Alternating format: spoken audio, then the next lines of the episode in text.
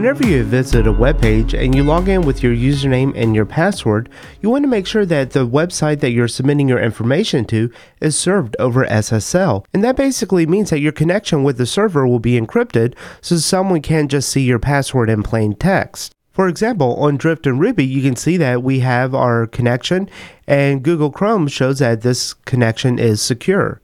However, just because your connection is encrypted doesn't mean that someone can't get your password through a man in the middle attack. So, what we're going to look at today is encrypting the password on the client side before it ever leaves your browser. So, once you type in your password and you hit the login button, it will encrypt the password using a RSA public key, and then once you submit that information to your web server, it'll send over the email in plain text, but then your password will be encrypted. And again, this would all be served over SSL, so there is already one level of encryption there. However, we're going to add a second level just in case if our end user is a victim of a man in the middle attack. And once that password is submitted to the server, it'll be decrypted with the private key on the server side, and then it'll be able to validate whether or not the user email address and password is correct. So to accomplish the client-side encryption, we'll use the library JS Encrypt. And the documentation is really good on this library, at the very basic, you're setting a new instance of the JS encrypt, then you're setting the key. In our case, we'll be setting the public key, and the public key can be used to encrypt the data. We'll then capture our password text, and then we will encrypt the text. And in our case, we're going to set this encrypted text back to our password field, so the password in plain text is never sent over, just as encrypted text instead. So to get started, if you go to the GitHub repository and then under the bin folder, grab the jsencrypt.js file, and you'll want to put this into your vendor folder within your Rails application.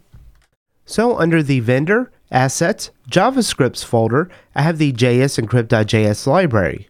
And then in your application.js file, you'll want to require this JSEncrypt library. So we'll go ahead and create our JavaScript necessary to do this client-side encryption. So first I'll check on the TurboLinks load. We'll create a listener so that the form is submitted. We'll then run this event. We can then set our JS encrypt to a new variable encrypt. And I'm going to do something a little bit different just to make this a bit more expandable. So I'll create a data attribute called encrypt and I'll just set this to true for each one of the fields that I want to encrypt. Then just for simplicity, I'll set the unencrypted variable equals to this. So since we are looping through each one of our form inputs that has this encrypt equals true, then we get access to that input as this. We will then need to set our public key, and we'll come back to this yet because we haven't yet provided our public key to the client. And then we can get the value of our input for the unencrypted with the unencrypted.val and we can wrap this around the encryption. So if we use our encrypt, we can call encrypt.encrypt because encrypt is what we set our JS encrypt library to. And then we pass in our input from our form field that we want to encrypt. And there could be a case where we post information to the server, but because of the validations on the server side, we get returned back to this page and we want to make sure that we're not re-encrypting encrypted values. So I'm just going to put in a check where the encrypted is not equal to false, meaning that the JS encrypt failed to encrypt the library, and I've seen that happen when you try to encrypt an encrypted string. If it did encrypt it correctly, then we can set our form inputs value to the encrypted text, and then that'll get silently posted over to our server. So within the root of my application, if you just run this command, the OpenSSL genRSA, then it'll create a 1024-bit private key. You can then call OpenSSL RSA pub output, taking in the private key, and then outputting a public key. And it is this public key that we have exported that we will freely give to our client side so they can encrypt the form fields. So if you go to your view that has the login form, on the password field, because we are using a data attribute encrypt, we can create the data attribute and then call encrypt true. Then we also need to pass in our public key. And I don't like using an attr_accessor because there's no reason why we need to send this public key back to our server. And instead, I'll just create a hidden field tag at the bottom here with that public key.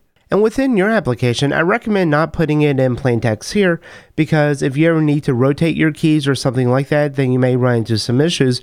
Also, you shouldn't be posting this up to your repository. Instead, you may want to just have a generator where you can generate these on the production server and then share it off with however many web servers that you have. However, in our case today, just because that is a bit different of a topic and it does add a level of complexity, and in fact, you know what? I'm just going to set these as a global variable, actually just on our application.rb file because this will get loaded in.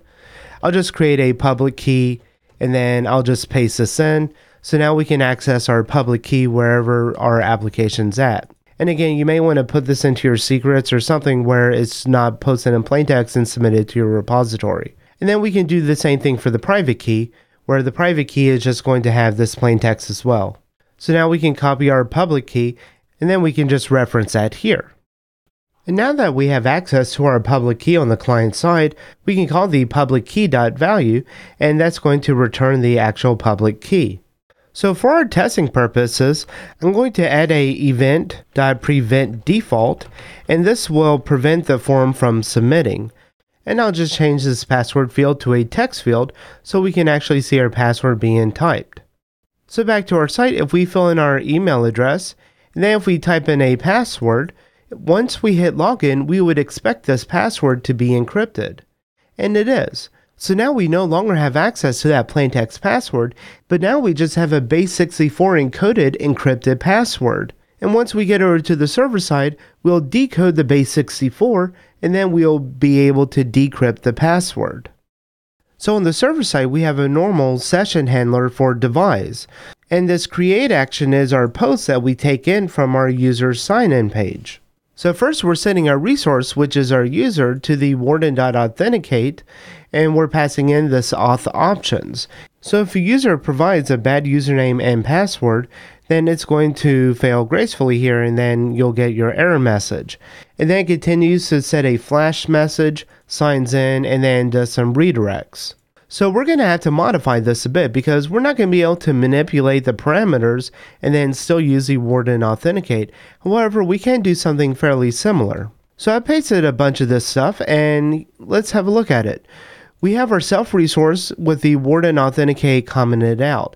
We're just then going to set our own resource and we're going to find our user by the email address and we're going to pass in the parameters that the user submitted. We'll then check to see if the email address was found. So this resource ampersand dot, that's the same as doing something like this where you have your resource and then your resource. So you're checking if the resource is defined and if the resource has a valid password. So in our case, we'll check to make sure that the resource was found, and then we'll validate the password. And the password is encrypted, so we'll need to have some kind of method that's going to decrypt the password.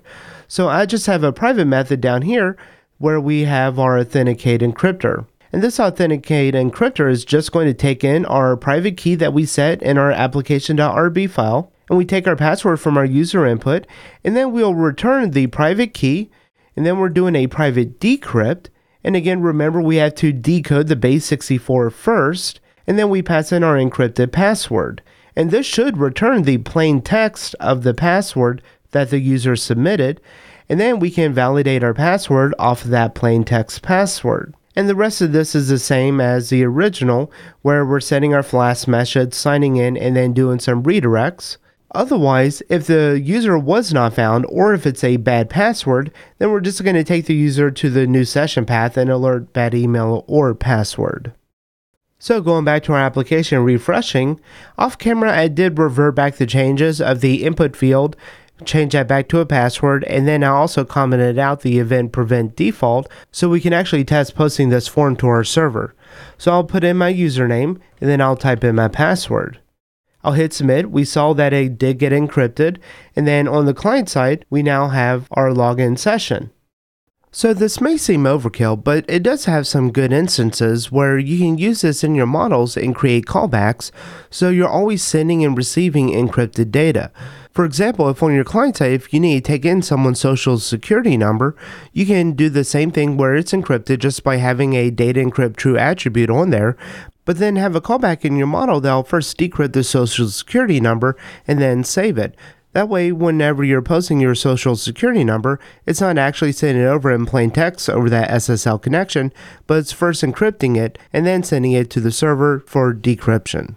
And likewise, when you go to display that data either in a form field or in text, then you can encrypt it on the server side first and then send it over to the client side for decryption so that it's being protected there as well. Well, that's all for this episode. Thank you for watching.